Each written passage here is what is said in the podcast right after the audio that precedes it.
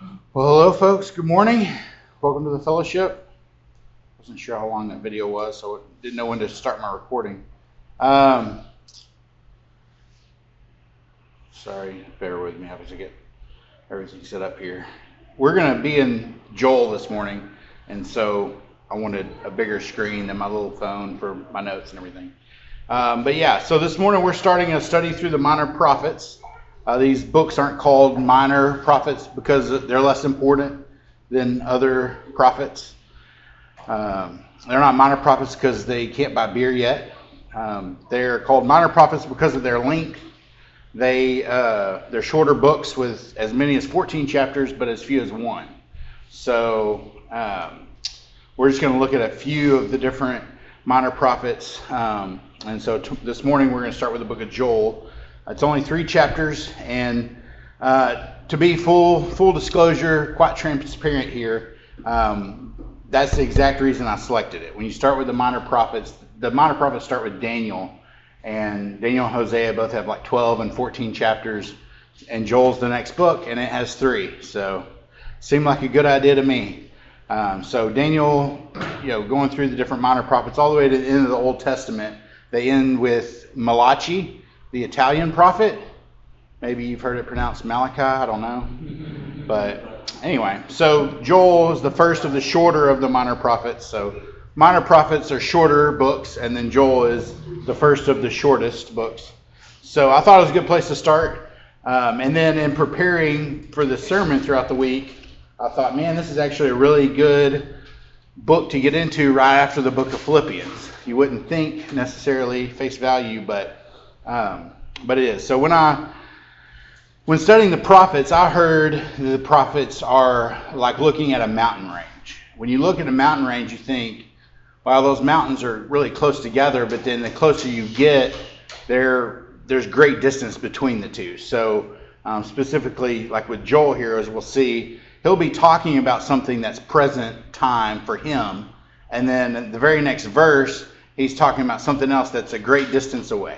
And so that's a good sort of picture to have when studying the prophets. Um, it can be very confusing. Uh, maybe after this morning you'll be completely confused. We'll see. Um, but I think if we have a little bit more insight into the book of Joel than when we walk through the doors this morning, then I think we'll be better off. So Joel 1:1 says, "This is the Lord's message that came to Joel the son of Pethuel."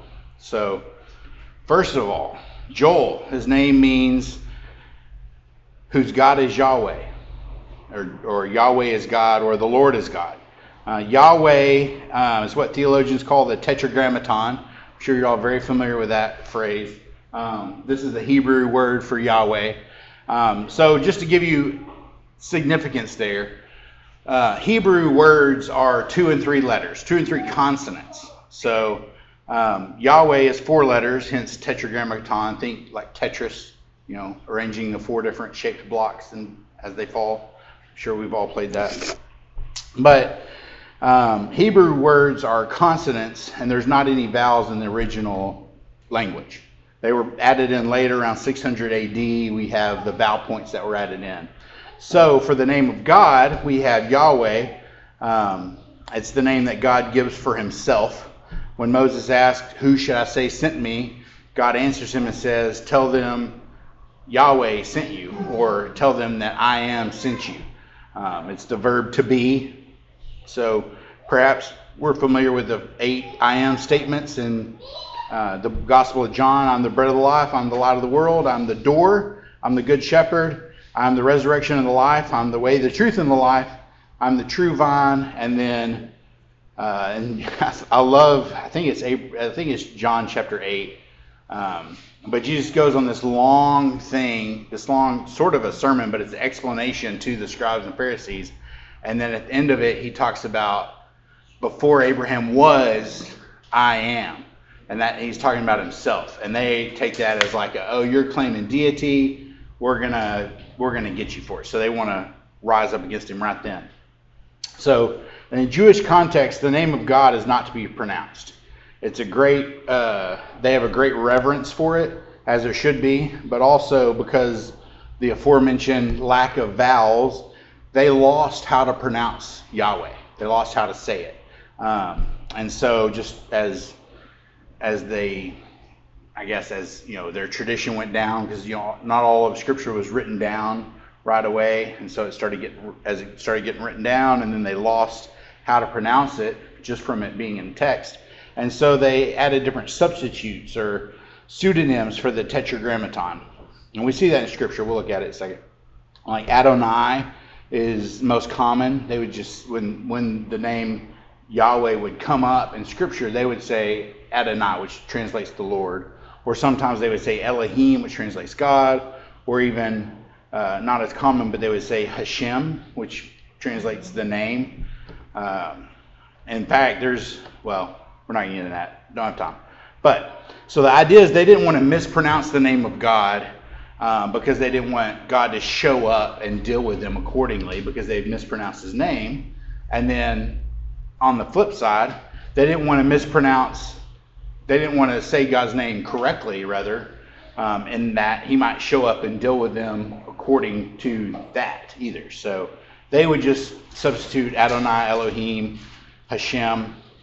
And so in Scripture, we see that. It's, it's there for us in Scripture. Joel 1 1, it says, This is the Lord's message that came to Joel, the son of Pethuel. So the Lord is, if you notice in your text um, or here, the Lord is capital L, capital O, capital R, capital D. Um, generally, the ORD is a little bit smaller than the L, but when you see that, capital L, capital O, capital R, capital D, you know that is Yahweh. That is God's name there. Um, I'll try to find the, the closest passage I can find to this is a few pages back if you want to flip. Hosea chapter 12, verses 13 to 14. Um, we see the Lord brought Israel out of Egypt by a prophet the Lord there being capital L, capital O, capital R, capital D, brought Israel out of Egypt by a prophet, and due to a prophet, Israel was preserved alive. But Ephraim bitterly provoked him to anger, so we will hold him accountable for the blood he has shed. His Lord will repay him for the contempt he has shown, and that's that's actually translates Adonai there. The Lord there in verse 13 translates Adonai. It, it is actually the word Adonai in the scripture versus Yahweh. So when you're seeing scripture, studying scripture, and you see that, you know the difference between what words are actually being used here. I think that's a, you know, we don't always have, you know, original language things in our text, but that's a that's a good one because that's obviously an important one. So with Joel, we don't know much about Joel. Um, he's not, he doesn't talk about himself much in this book at all, really. He puts himself into the book at one point, we'll see, but he doesn't talk about himself much, so we don't have that information um, because the book isn't about Joel, it's about his God, right? So, and then other biblical authors don't really talk about Joel either. They don't say Joel did this and Joel talked about this and Joel lived during this time. We don't know any of that. They reference Joel. Uh, Peter quotes him in Acts chapter 2, but we don't know anything about his lineage or his history or anything else like that. And it says he's the son of Pethuel. Well, guess what? We don't know anything about Pethuel either. So we really don't know much about this prophet Joel. Um, there's only what's mentioned here in Scripture. We know that he is the Lord's messenger. The Lord, this is the Lord's message that came to Joel, the son of Pethuel. So, what is the message of Joel? What is the Lord's message he's sharing through Joel here? Well, it's about judgment and salvation. Another theme in the book is the day of the Lord. Now, the day of the Lord could be an entire sermon in and of itself. It, that's that's uh, I mean that could be a multi-week study really. But um, brief overview of the day of the Lord. It's when God breaks into His creation for a time of judgment. So Joel refers to a present day of the Lord in His time. He refers to a future day of the Lord in another time and then a final eschatological or end times day of the Lord that happens in the future. So, um, yeah, so that's what we talked about. So the day of the Lord is both a day of judgment, but it's also a day of salvation. In chapter 1, it's a day of judgment with a locust. We'll get into that shortly, but basically, a locust is a type of grasshopper there's a couple videos we'll look at here. So locust is a type of grasshopper. In certain conditions, usually following a drought, locusts can swarm and cause massive devastation. right? Uh, we see, uh, we'll see exactly how devastating the swarm locust can be when we get into the text. But uh, this wasn't the first time God used the locust as a judgment. Um, remember Exodus, one of the ten plagues as they were leaving Egypt, um, was a swarm of locusts, a plague of locusts. Um, there's this video. There's another video. One, one of these videos is from Kazakhstan. I'm not sure which one. And one is from Russia. Probably speak the same language. I'm very ignorant on those languages. But either way, we'll see the next one. And you, you can hear how deafening these swarms of locusts can be. And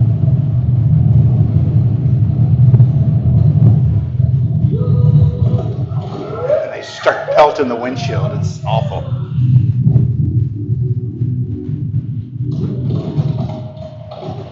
I mean, that's just insane. So, uh, I mean, can, this is a huge swarm, but can you imagine a swarm, as Joel says, that is described as without number? So I, I picture a much bigger swarm than that. You remember uh, John the Baptist ate locusts? I'm sure he probably got the trail cook from Lonesome Dove to fry them up for him, you know, probably not nice and good. Or I wish Glenn was here. I was going to make a joke about Glenn's ancestors, you know, boiling them up in some Cajun spices for him. I'm sure they would love to eat that, but I don't want to eat locusts or grasshoppers or anything else like that. Um, but so Joel 1 has this judgment with locusts. Uh, chapter 2, there's a threat of a warning of an army invasion. So Joel 1, these locusts have come. It's happened. Joel 2, these, this, this uh, army is coming. Um, it's described as an unstoppable army. And then in chapter 3, there's the final judgment final judgment of God's enemies and a final vindication of God's people. So, chapter 1, immediate judgment, locust. Chapter 2, imminent judgment, an army. And then chapter 3, final judgment or ultimate judgment. One more thing about the day of the Lord is the day when judgment is poured out on sinners. That's generally an eschatological or end times reference. Um, but there's also a temporal aspect to it as well, like something that's more immediate.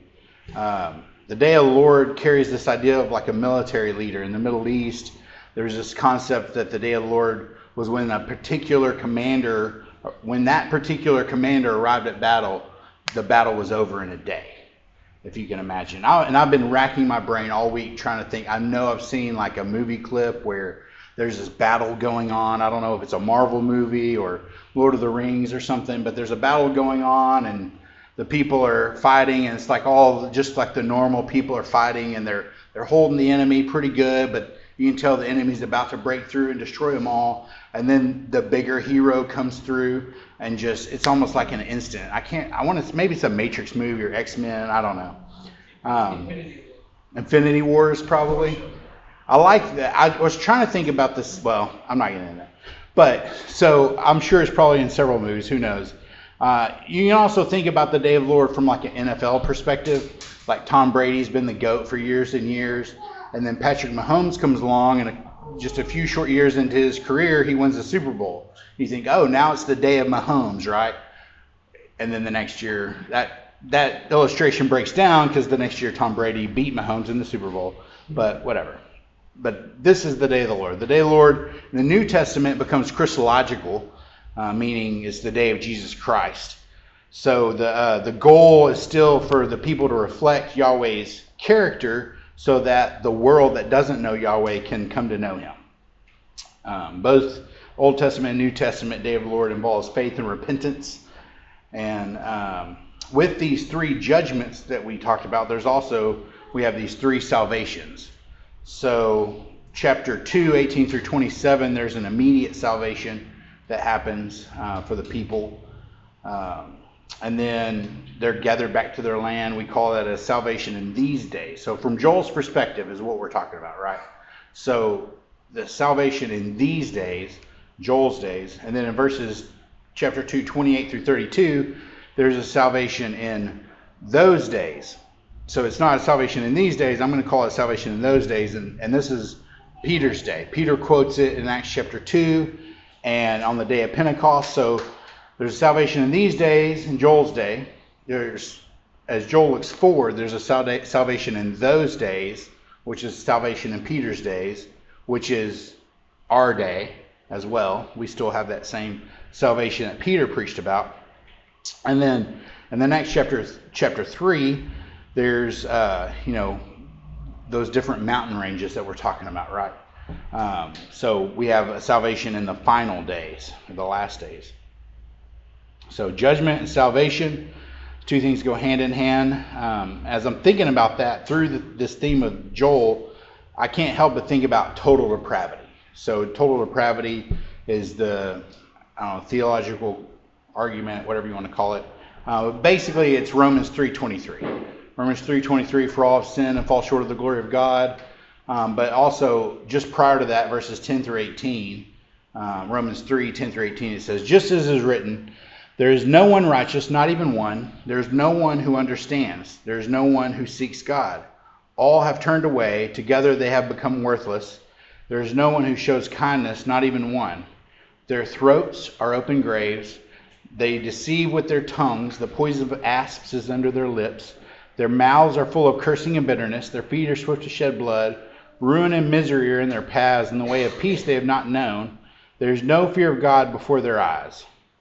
So, this text in Romans here is often referred to as the anatomy of a sinner. From head to toe, man is sinful. And that's us. We are totally depraved. Now, the thing about being totally depraved is that doesn't mean that we are utterly depraved. There is still hope for us, there is still redemption for us. There's still the foreknowledge or foreloving of God that He elects and calls us and thus redeems us. There's this quote from Tim Keller I like that says, We are far worse than we ever, imagine, we ever imagined, but we are also far more loved than we could ever dream. We're far worse than we ever imagined, but we are also far more loved than we could ever dream. And we see that in the judgment and salvation spoken in the book, book of Joel. Judgment is far worse than we ever imagined, but the good news is salvation is far greater than we could ever dream. And so we're going to look at that in here. Uh, and I'll we'll read through and I'll comment. So, verse 1, this is the Lord's message that came to Joel, the son of Pethuel. And then we get into the plague of locusts. Verse 2 and 3 says, Listen to this, you elders. Pay attention, all inhabitants of the land. Has anything like this ever happened in your whole life or in the lifetime of your ancestors? Tell your children about it. Have your children tell their children and their children the following generation. So I remember growing up um, hearing like older folks talk about the Dust Bowl. I remember that that was like a big thing when I was a kid. Is like, oh, you remember the Dust Bowl? My grandma had lots of stories about the Dust Bowl, but there I think there was a big one in 1930 and another one in 1940. But the thing about it is the Dust Bowl. My grandma was born in 1929. So maybe she remembers the one in 1940, but her stories of the Dust Bowl weren't really her stories. They were like her parents told her about it, or her older siblings told her what their experience were, and she was passing that on to us. And that's what's going on here. He's saying, first, listen, you elders, pay attention, all you inhabitants. So he's like getting their attention. And he says, Has anything like this ever happened? Talking about the locusts. Tell your children about it. Tell the other generations about it. Pass this on. And verse 4, full disclosure, uh, the New English translation that I use transliterates these different varieties of locusts. Um, the, the words are only used here, so it's not really a clear understanding of what these words mean, but we do see that at least these locusts are coming in waves, the swarms of waves, the waves of swarms, I guess. So what this says is, what the Gazam locust left, the Arbith locust consumed. What the Arbus locust left, the yellow locust consumed, and what the yellow locust left, the Hazel locusts have consumed. Um, other English or other translations, you know, give different words for what these could be. We'll look at the ESV and see what that says. It says, "What the cutting locust left, left the swarming locust has eaten. What the swarming locust left, the hopping locust has eaten. What the hopping locust left, the destroying locust has eaten." So these locusts are causing utter destruction and with the destruction caused by the locust, Joel is telling the people to wake up. Wake up. This is what's happening. Verse 5. Wake up, you drunkards, and weep. Well, you all you wine drinkers, because the sweet wine has been taken away from you. So their locusts are destroying their crops. They have nothing to make wine with, so the wine drinkers should cry out. In verse 6, he says, For a nation has invaded my land, mighty and without number. Joel likens this group of the swarm of locusts to a nation. He describes them further. He says, Their teeth are like lion's teeth. They have fangs of a lioness. They have destroyed my vines. They have turned my fig trees into mere splinters. They have completely stripped off the bark and thrown it aside. The twigs are stripped bare. And then he says, verse 8, Well, like a young virgin clothed in, clothed in sackcloth, lamenting the death of her husband to be. So Joel paints this picture of how one should mourn, of like a young woman mourning the death of her betrothed.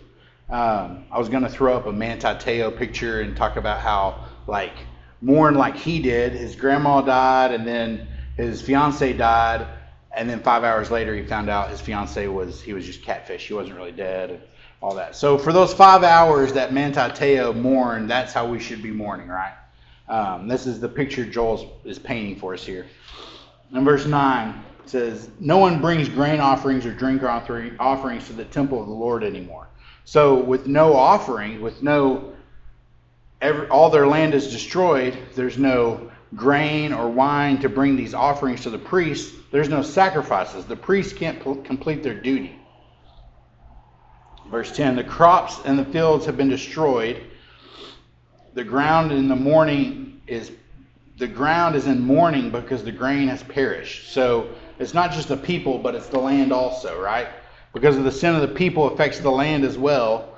Um, but don't fret, along with this theology of how the sin of the people affects the land, there's also a theology of hope, of new creation being, of the, with the land being restored then verse 10 ends the fresh wine is dried up, the olive oil languishes. So basically, their essentials are taken away. The essentials in this day grain for bread, wine to drink, oil for lamps or beers or whatever you want to use oil for. Um, all that is taken away. So in judgment, all the necessities, all the essentials are taken away. It says, verse 11 and 12, it says, Be distressed, farmers, well vine dressers over the wheat and the barley for the harvest of the field has perished, the vine has dried up, the fig tree languishes, the pomegranate, date, and apple as well. In fact, all the trees of the field have dried up. Indeed, the joy of the people has dried up. So, with the removal of all their stuff, all their essentials, their joy goes as well. What are they to do? The land has been devastated and their joy is dried up. So, what are they to do? Joel tells them in verse 13 and 14. He says, Get dressed and lament, you priests. Well, you who minister at the altar, come, spend the night in sackcloth, you servants of my God, because no one brings grain offerings or drink offerings to the temple of your God anymore. And now and this is where this is we're supposed to wail, we're supposed to lament and cry out, mourn in sackcloth. And then he says, verse 14, announce a holy fast, proclaim the sacred assembly, gather the elders and all the inhabitants of the land to the temple of the Lord your God and cry out to the Lord. So we're gonna we're gonna call out to the Lord. That's the thing we do in times of distress, and times of devastation. What we are to do is to call out to the Lord. He says to the to lament in sackcloth. They're to fast. There's an assembly in the temple. Um, they're to call out to the Lord. So I remember, and I think Steve brought this up Wednesday night um, about September 12th, 2001 everybody went to the to the churches, right? There was a devastating thing happened, and then we gathered in the churches. We we gathered there. There was assembly there, and that's that's what that's exactly what Joel is telling them to do. Assemble. There's devastation. You need to go assemble. You need to be together. And then verse 15 says, How awful that day will be, for the day of the Lord is near. It will come as a destruction from the divine destroyer. So, what? Like the, the judgment with the locust isn't bad enough. Joel is telling them that this future day of the Lord is going to be worse. Why? Because judgment is worse than you can ever imagine. Life is awful, it's going to get worse, Joel says. And that's the point. These little disasters is to wake them up to the fact that judgment is coming and it's far worse than we can ever imagine. All right. Verse 16 through 18, we'll look at it real quick. Our food has been cut off right before our eyes. There is no longer any joy or gladness in the temple of our God. The grains of seed have shriveled beneath their shovels. Storehouses have been decimated. The granaries have been torn down because the grain is dried up. Listen to the cattle groan. The herds of livestock wander around in confusion because they have no pasture. Even the flocks of sheep are suffering. Again, creation is suffering from the judgment of the sins of the people. And then in verse 19, you see this is where Joel includes himself here. He says, To you, O Lord, I call out for help. For fires burned up in the pastures of the wilderness. Flames have razed, have razed all the trees in the fields. Even the wild animals cry out to you, for the river bed have, beds have dried up. Fire has destroyed the pastures of that wilderness. So even Joel is calling out. He says, To you, O Lord, I call out for help.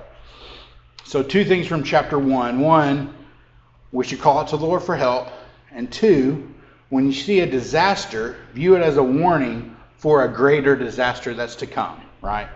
Um, I know, especially like TV preachers, we see them a lot talking about these different disasters that we see happening around the world, and like, well, that's God's judgment for this, and that's God's judgment for that, and maybe they're right, maybe they're wrong. I don't know. I can't. I can't speak for them, but um, I do know there is a greater there is a greater disaster coming. There's a greater judgment coming for sure.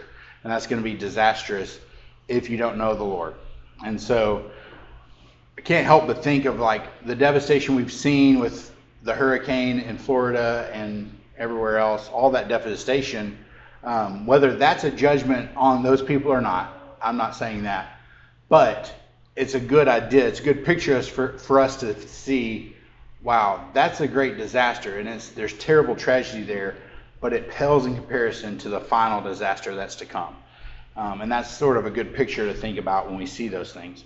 Um, also, remember with the warning, there should also be a reminder that to come, there is a salvation of the Lord to come. There's a way out, and God has provided it. So the text here tells us to wake up, to understand what happens if we don't call on the Lord to be saved. Um, the judgment in this disaster is terrible, but we should view it as mercy, right? Um, I mean, just think about it. Like, if you knew a disaster was coming your way, wouldn't you do everything, take all the necessary steps to prepare for it or to avoid it? When you heed the warning calls to flee, when you board up your house and get out of town, whatever it might be.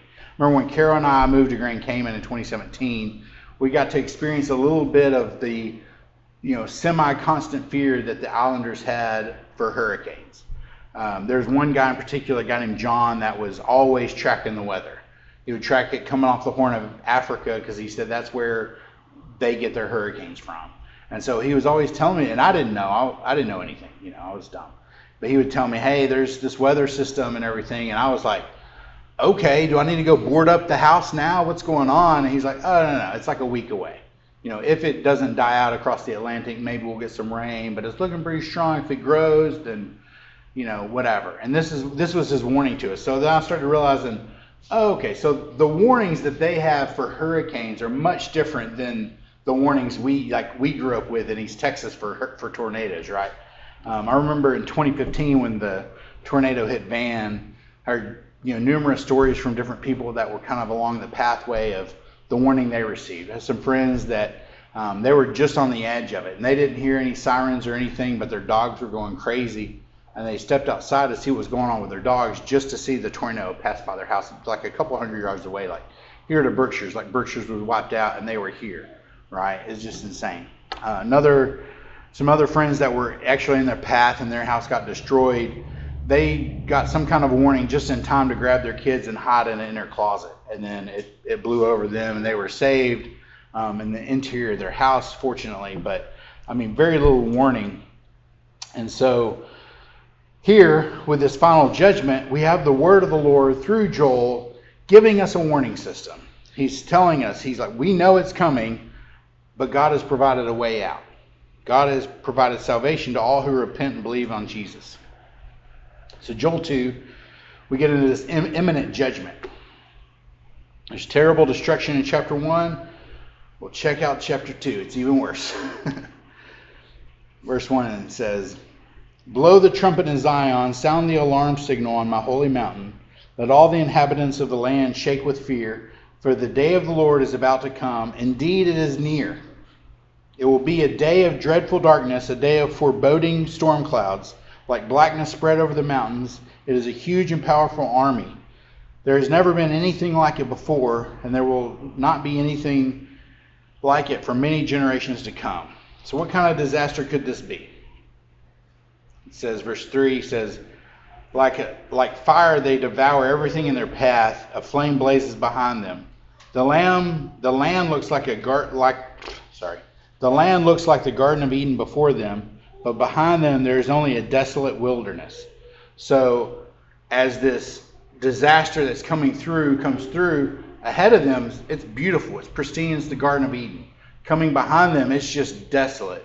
And this is happening after the locust, right? After the locust ate everything that the other locust left, that the other locust left, that the other locust left. It's, it's coming. Of course, we know mountain ranges, this is a, a distant future judgment, right? Um, so, uh, let's see.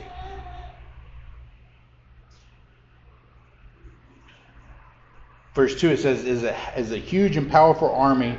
There has never been anything like it before. So I think this is a real army. Uh, some people view the locust and the army as representative representative of you know other things, representative of judgment to come. Uh, the the locust that already happened; it was a past event. But this army, I do believe it's like a real army, and this army here in chapter two is something that has yet to come. And then, um, I mean, just thinking about this, like army blowing through. We'll get into it more. It's like something out of Lord of the Rings for sure. And the destruction that's following is just a barren wasteland. In verse 4, it says, They look like horses. They charge ahead like war horses. They sound like chariots rumbling over mountaintops, like the crackling of blazing fire consuming stubble, like the noise of a mighty army being drawn up for battle. People writhe in fear when they see them all their faces pale with fright. They charge like warriors, they scale walls like soldiers. Each one proceeds on his course. They do not alter their path. They do not jostle one another. Each of them marches straight ahead. So they're they're not distracted. They're they're plunging through straight forward. It says they burst through the city defenses and do not break ranks. They rush into the city, they scale its walls, they climb up the houses, they go in through the windows like a thief. The earth quakes before them, the sky reverberates. The sun and the moon grow dark, the stars refuse to shine. And then here's the most probably shocking thing. Check this out. It's the Lord's army. Verse 11 The voice of the Lord thunders as he leads his army. So the Lord is leading this. This is this is something I think that's it's hard to conceive today. I think most of us have this view of God where we take everything good and nice and sweet and we kind of clump it together and that's our view of God, or that's some folks' view of God. Um, and God is certainly good, but that is not a full biblical view of, of who God is. The picture of God's goodness that Scripture gives is not always obvious to us of how God said, how the Bible says we should view God, how what the Bible says, who the Bible says God is I think we need to understand God's goodness from a heavenly perspective and not our humanly, earthly perspective. Um, and also, it comes from this idea that, like, a lot of people are worried about what's been done to us. What has God done to us versus um, what we've done against God, the sin we've committed against God. Uh, and I think if you consider everything that was lost in Joel chapter 1, Joel told the people to lament uh, because of what was lost. Or, sorry, not because of what was lost. They were to lament over their sin. It was their sin that was causing the judgment in the first place. So then we get verse 11. The voice of the Lord thunders as leads his army. Indeed, his warriors are innumerable. Surely his command is carried out. Yes, the day of the Lord is awesome and very terrifying. Who can survive it? The answer to that is nobody. Nobody can survive it. That's the point. It's, unsur- it's unsurvivable insurmountable. I don't know what the word is, but nobody can survive it. Verse 12 it says, Yet, yet even now, the Lord says, Return to me with all your heart, with fasting, weeping, and mourning, tear your hearts, not just your garments. So it's not just this outward religious expression. You know, we discussed this in Philippians. This is a matter of the heart. Tear your hearts, not just your outer garments. He says, Return to the Lord your God, for he is merciful and compassionate, slow to anger and boundless in loyal love, often relenting from calamitous punishment. So, this is God's character, right? God's character is merciful, compassionate, slow to anger, boundless and loyal love. If he is all these things, and these disasters have happened with the locusts and everything, how bad was their sin that the God who is compassionate and slow to anger went ahead and, and wiped out their land with the swarm of locusts. How bad was their sin? How bad is our sin? Is there a locust plague coming on our land soon? Verse 14 says, Who knows? Perhaps he will be compassionate and grant a reprieve and leave blessing in his wake, a meal offering and a drink offering for you to offer to the Lord your God. So we're going to here we're going to jump down to chapter 3 and look at the final judgment in chapter 3. Um, and then we'll come back to this. Basically, what's going on verses 15 through 17 of chapter 2, uh, we actually see how the people are actually calling out to God. And then verses 18 through 27, uh, as we talked about at the top of the sermon, this is the Lord's response the Lord restoring his people. And then. Um, Yeah. So basically, so Joel's you can look at Joel's being divided into two halves. Um, Joel one, chapter one, verse two through the middle of chapter two, like verse seventeen, we have God's judgment on His people, and then two eighteen through three through chapter three, it's God's restoration of His repentant people and judgment on their oppressors. Okay. So this final judgment that we're going to look at chapter 3 is the judgment of their oppressors.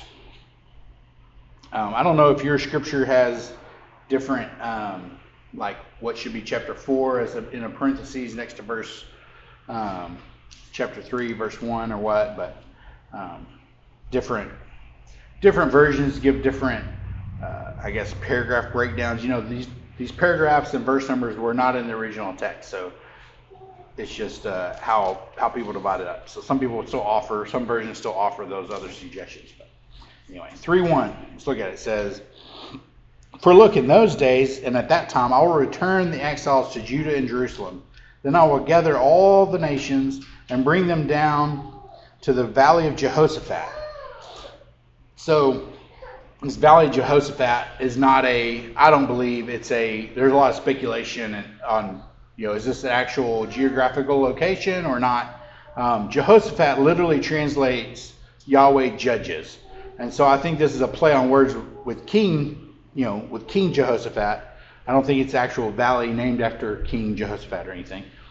Uh, down in verse 14, we see there's the valley of decision or the valley of verdict. So that's why I don't think that it's an actual place, but it's more of a time when God will judge his people. So He's going to bring them down to the valley of Jehoshaphat. It says, I will enter into judgment against them there concerning my people Israel, who are my inheritance, whom they scattered among the nations. They partitioned my land, and they cast lots for my people. They traded a boy for a prostitute. They sold a little girl for wine so they could drink. Uh, so this is this is awful stuff happening, right? We don't want to think about how corrupt people have to be to do something like this, but um, they're just treating people like commodities in this in this way. It says, "Why are you doing these things to me, Tyre and Sidon? Are you trying to even get? Are you trying to get even with me, land of Philistia? If you are, I will very quickly repay you for what you have done. For you took my silver and gold and brought my and brought my precious valuables to your own palaces." You sold Judeans and Jerusalemites to the Greeks, removing them far from their own country. This is maybe a reference to the Babylonian captivity. Um, one thing, another thing we don't know about Joel is when Joel was written either. We, we don't know, we don't have that. Um, people speculate anywhere from the 9th century to 4th century um, BC. but we don't know. And so it's hard to say, yeah, maybe when in history these things are happening. Now, uh, verse 7 says, Look, I'm rousing them from that place to which you sold them. I will repay, repay you for what you have done. So this, we do, you know, I, I do think this probably has happened to some extent in history, or I guess we have partial evidence that this has happened in history. Artaxerxes captured Tyre, and then uh, you know years later, Alexander the Great took over Tyre, and then uh, the Persians from there, and then went on to conquer Sidon as well. So these things have been conquered by people, and I think probably the Lord was using that to, you know, act judgment on those people in this way. And he says, verse 8 I will sell your sons and daughters to the people of Judah. They will sell them to the Sabaeans, a nation far away. Indeed, the Lord has spoken. Proclaim this among the nations, prepare for a holy war, call out the warriors, let all these fighting men approach and attack. Beat your plowshares into swords and your pruning hooks into spears. Remember in Micah, you remember this, him talking about this, it was opposite. Micah was talking about peace, and he said, Turn your swords into farming tools, turn your swords into plows. But here, the picture Joel gives is you need to prepare for battle. Take those farming tools and form them into weapons. And the end of verse 10 says, Let the weak say, I too am a warrior. Lend your aid and come, all you surrounding nations, and gather yourselves to that place. Bring down, O Lord, your warriors. Let the nations be roused, and let them go up against let them go up to the valley of Jehoshaphat. For there I will sit in judgment on the on all the surrounding nations. So there's this buildup. We're preparing for battle. We're beating our plowshares into swords, and uh, the the weak are saying, "I'm a warrior too," or the weak saying, "I'm strong." Uh, and then it says, "Bring down, O Lord, your warriors." And then when they get there to the battle, we think they're coming to this great battle and there's not a battle. It's just God sitting and judging. So there's no battle. It's God sitting and judging. They're going down to the valley of Jehoshaphat, the valley of God judges, and God God is sitting there and judges, judging.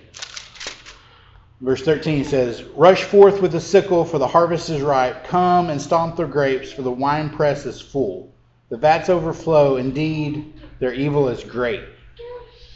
Crowds, what great crowds are in the valley of destruction, for the day of the Lord is near in the valley of decision. So, uh, I said destruction, but it's the valley of decision, not destruction. So, this is quite literally translates valley of verdict. So, it's saying there's no longer any time for human response. There's no longer time for that. The Lord will be making the decisions. The Lord will be sitting in judgment, making the decisions. Um, so, it's the, the time to respond, the, the time to heed the warning is now. Now is the time for repentance. And then verse 15, 16 says, The sun and moon are darkened, the stars withhold their righteousness. The Lord roars from Zion, from Jerusalem his voice bellows. The heavens and earth shake, but the Lord is a refuge for his people. He is a stronghold for the citizens of Israel. So in his final judgment, you will either see the face of the Lord in judgment as he roars as a refuge, uh, sorry, as he roars, or you'll see him as a refuge for salvation. So, recapping the Lord's judgment, chapter 1, 2, and 3, immediate, imminent, and final. God's using these things as a way to wake people up to the reality of judgment. But here's the good news salvation. He offers salvation, and salvation is far greater than we ever dreamed. Similarly to the judgments, the salvation is also a these days salvation, a those days salvation and then the final days. So we're going to jump back to chapter 2 and look at the salvation here in this in this book. Uh, 2:15 through 32, he says, "Blow the trumpet." Now the same phrase is used at chapter 2 verse 1. It says, "Blow the trumpet." That's in preparing for battle. Here he's saying, "Blow the trumpet" in a religious sense. It's a call together for the people to assemble to worship to the worship assembly. Now the interesting thing is the same trumpet can be used for both calling people to battle and calling people to worship. So it says, um, blow the trumpet, announce a holy fast, proclaim a sacred assembly, gather the people sorry, say, yeah, gather the people, sanctify an assembly, gather the elders, gather the children and the nursing infants. Let the bridegroom come out of his bedroom and the bride from her private quarters. Let the priest, those who serve the Lord, weep from the vestibule all the way back to the altar. So we see the assembling and the fasting of the elders, the children, the nursing infants, the bridegroom, the bride, the priest, and there's fasting. There's an assembly, there's worship with the priest returning to the altar to make sacrifices again. He's been lamenting, he's been crying in his vestibule, he's returning to the altar to make these sacrifices again. So think about for a moment. Verses 18 to 27 haven't happened. That's where the Lord is restoring all the things back to the people. The, the grain, the wine, all the things that they're going to need to worship hasn't been restored to them yet. But the priest is going back to the altar now to prepare for the worship. He's, he's, all, he's going back to the altar to prepare for this.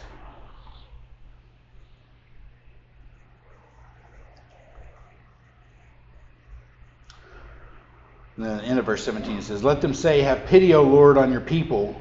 Please do not turn over your inheritance to be mocked, to become a proverb among the nations. Why should it be said among the peoples, where is their God? So they're they're crying out for mercy. They're asking God to be merciful to them. Have pity on us, he said. They say.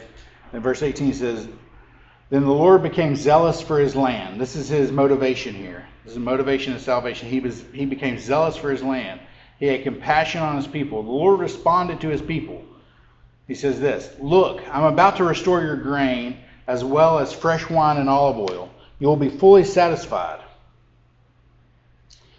We see this restoration of the, the essentials, the necessities that, that were lost, right? It says, I will never again make you an object of mockery among the nations.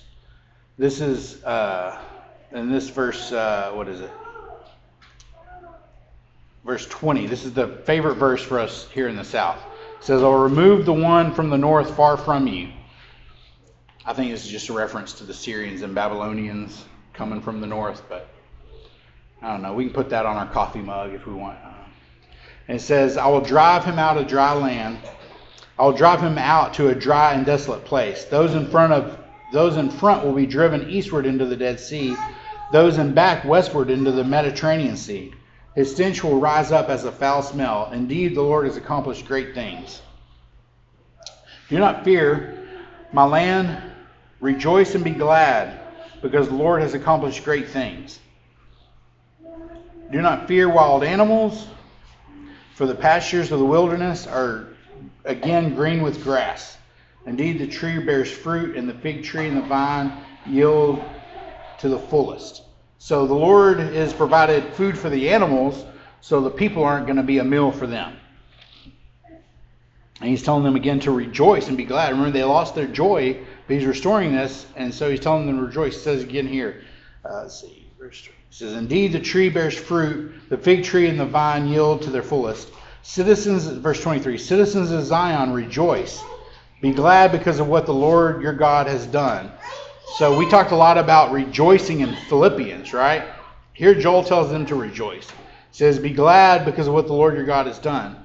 The joy had left them, but with the restoration through salvation, it is yet again time to be glad and rejoice. It says, For he has given you an early rain, for has given you the early rains as vindication. He has sent you the rains, both the early and the late rains as formerly. So here in East Texas, you know, sometimes we go like 100 days without rain, and it's very terrible for us. We can't sit around our solar stoves in our backyard, or, you know, we're under burn bans and things. But in the Middle East, when they go without rain, it's much more devastating their, their climate it's a lot more devastating for them to go without rain for sometimes years upon end. Um, and here the Lord is blessing them with rain. He's helping in the restoration of their land after all the devastation from locusts and the army. He's giving them rain, early rains and the regular rains, late rains. Verse 24 says, The threshing floors are full of grain, the vats overflow with fresh wine and olive oil. Restoration isn't something that is coming, it has arrived. The essentials have been restored. He says, verse 25, I will make up for the years that the arbeh locust consume your crops, the yellow locust the hasil locust, the Gazam locust, my great army that I sent you. So when the locust swarms, there was years of devastation left in their wake, and God is making up for that. God is making up for those years. That's that's a good God. It says you will have plenty to eat, and your hunger will be fully satisfied. You will praise the name of the Lord your God, who has acted wondrously on your behalf. My people will never again be put to shame. You will be convinced that I am in the midst of Israel. I am the Lord your God, there is no other. My people never again will be my people will never again be put to shame. So there's a lot of you know the already but not yet here in these verses, I believe. We looked at that in Philippians 2. We saw you know a glimpse of the you know already happened but but not yet quite come about, right? And so God is restoring the years to them. I think you know perhaps maybe maybe you came to cross late late in life. I don't I don't know everyone's story, but maybe you came to cross late in life and you've always felt like you had a lot of catching up to do. Or maybe like many people you maybe had some rebellious years. You you had some some years of struggling, a season of struggle, if you will, where you wasted several years. Um, but God's going to restore that to us. If not in this lifetime, in the new creation. He's going to restore those years to us. We'll have plenty to eat and be fully satisfied, if not in this lifetime, but in the new creation. So in this lifetime, we're probably going to be shamed, but in the new creation, there will be no shame. The outpouring of the Spirit here in these next verses. This is the text, verse 28 through the end of chapter 2. Is This is the text that Peter quotes on the day of Pentecost. Um, he needs to preach a sermon, and what text does he reach for? Joel chapter 2. I think it's because Peter understood this salvation that Joel talks about here. He, he, he got the mountain range illustration.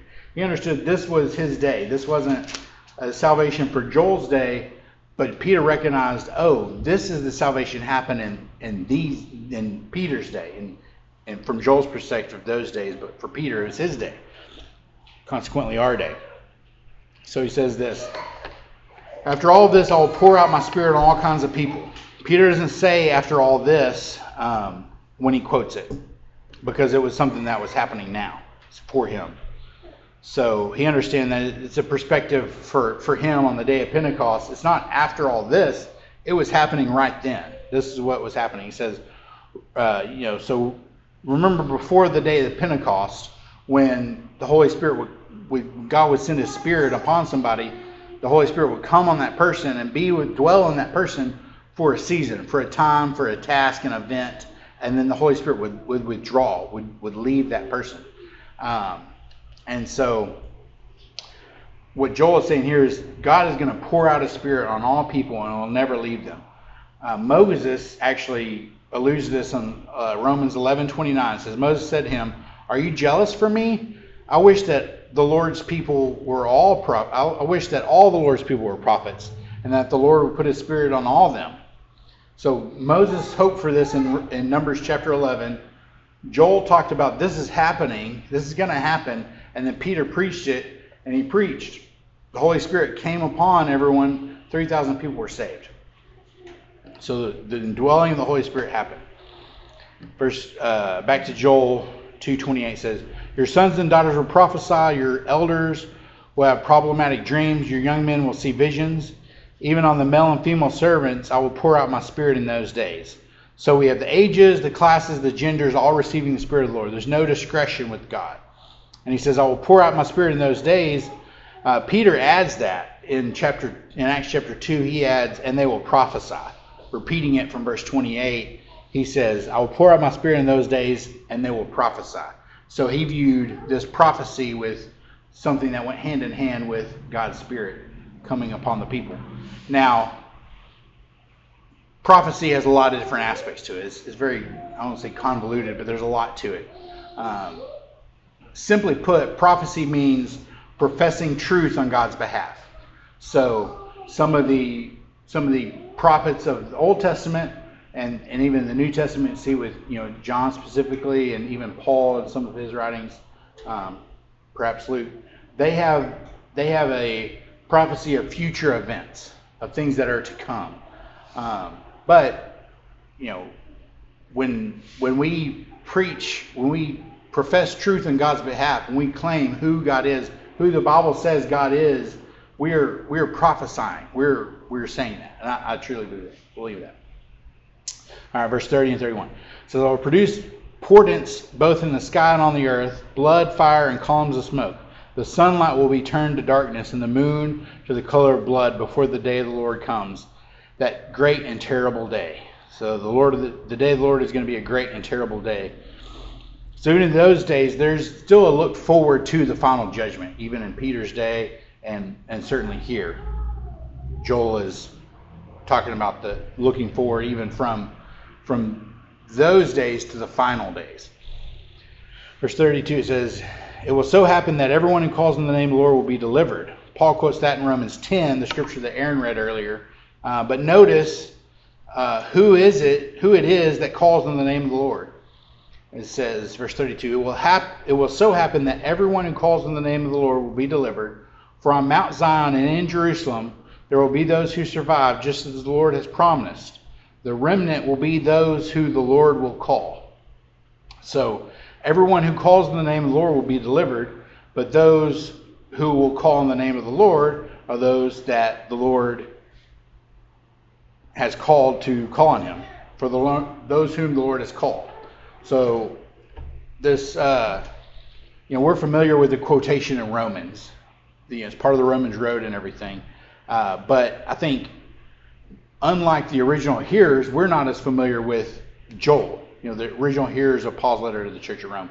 We're not as familiar with this quotation um, in, in Joel as they are. It's God who calls, and those whom He calls, He will call upon. Those whom He calls, He, he calls upon for. Sorry. It's God who calls, and those whom He calls upon will call upon Him for deliverance. So God calls, and those He calls call to him for deliverance. Uh, all right, jump down to the end of chapter 3, 17 through 21. It says, You will be convinced that I, the Lord, am your God. In the final, in the final day, there will be no doubt that the Lord is God. Dwelling on Zion and my holy mount, my dwelling on Zion, my holy mountain, Jerusalem will be holy. Conquering armies will no longer pass through it. So there will be no fear in the land. They're going to be in there, the, the people of God. God's people. We're going to be in the land, no fear of conquering armies coming through. No, no fear of anything else because God is going to be dwelling on his holy mountain, dwelling on Zion. They're going to be there. No fear of any conquering armies coming through. 18. On that day, the mountains will drip with sweet wine, and the hills will flow with milk. All the dry streams, all the dry stream beds of Judah will flow with water. A spring will flow out from the temple of the Lord, watering the valley of the acacia trees. So not only will God restore the essentials, but there's going to be dessert too. There's going to be not just wine, but it's going to be sweet wine, uh, milk, water enough to even water the desert. So we have dessert and we have a watered desert here too. In verse 19, Egypt will be desolate, and Edom will be a desolate wilderness because of the violence they, they did to the people of Judah, and whose land shed innocent blood. So there's to say that scholars debate is, you know, you can say that for every verse, but there is discussion over this. Is this an actual event that Edom and Egypt are going to be desolate wilderness, or is Joel using these countries as sort of just a general reference for Israel's enemies, for the people of God's enemies? Um, I I lean to the latter interpretation. I think this is just a general all of God's enemies are going to be desolate, wiped out. That's that's that's how I I view this. Verse 20 says, "But Judah will reside securely forever, and Jerusalem will be secure from one generation to the next. I will avenge their blood so that I I will avenge their blood that I had not previously acquitted. It is the Lord who dwells in Zion." So in the fi- last and final verse, I think it's perhaps the best reminder, the best encouragement we can have and living in the error of the already but not yet, I think we can have confidence that the Lord who dwells in, that sorry, that it is the Lord who dwells in Zion. It is God who dwells in Zion. The new creation, we have confidence that it's the Lord that is dwelling in Zion. He's there now, but he's definitely going to be there in the new creation. And all these things will come to pass. Um, he will have judged our enemies He will have wiped them out. And we have called upon the name of the Lord, as Joel says, then we will be restored and we will be living it up with God. And I think that's a that's a good encouragement to know. It is the Lord who dwells in Zion. So I know that was a lot. Um, thanks for bearing with me. Probably will not do that again. there's more than a chapter or so, um, we'll break it up in a couple different weeks. But uh, I think it's good to look at this big picture. Um, I've preached through jo- Jonah before and done that in a lot shorter time, even reading all the scripture. Um, this was just a little bit more. So, anyway, thanks for hanging with me. Um, love you guys. If y'all need anything from us, let us know. Um, keep praying for people in Florida. Been, I'm sure you too have seen this, but I've been seeing people that know people there that are saying, "Oh, these people's house got flooded. They can never go back. Their life will never be the same." And it's just that's one family of you know thousands. And so, um, bare minimum, they need our prayers. That's an easy, free thing to do. it, it, costs us a little bit of time, um, and obviously, if if you feel the need to want to to give monetarily to anything there, I'm sure you can seek that out. Ways to do that. If you need help seeking that out, I've I've seen, like I said, lots of those kind of posts from people that know people and stuff that seems like worthy causes. So. Um, there's several churches that were in that area um, that I know of. The pastors in those places that you know we can I can reach out to if you need anything like that. But anyway, um, have a good week. Love you guys. Let's pray, and then we will be dismissed. Can I, can I add a prayer request? Yeah. Um, Cooper Reed, the Yeah. football player from True, Mhm. is supposed to hopefully be moved tomorrow Oh, wow. to Houston as long Okay. as temperatures stay down this weekend. Yeah. So just pray that all that continues Gotcha. to go well for him. Is that for better care or? Uh, it's a, it's a Rehab. facility Awesome. for brain Well, that's- injuries, so that's he pretty still has a significant. very long road Yeah. ahead of him, but it's like Yeah. specific for that. Gotcha. Well, that's that's good thing, right? That's not like he's needing to go to a higher level of it's a care day, care necessarily. Because Mother Frances has done great, Yeah. this will be, like, this Better. is their specialty. Yeah. Awesome. That's great. All right, well, let's pray. Lord, we thank you for your word. We thank you for your prophet Joel. Even though we don't know much about him, may we know a little bit more about what he said, uh, what your message was through him. And I pray that we will remember um, to call out to you, to repent, to seek you for our salvation, and to uh, to know that you know your judgment is is very bad. It's far worse than we could ever imagine, but your salvation is far greater than we ever dreamed. And we thank you for that. We praise you for that. I pray that we can be a people that live that out. We pray this in Jesus' name. Amen.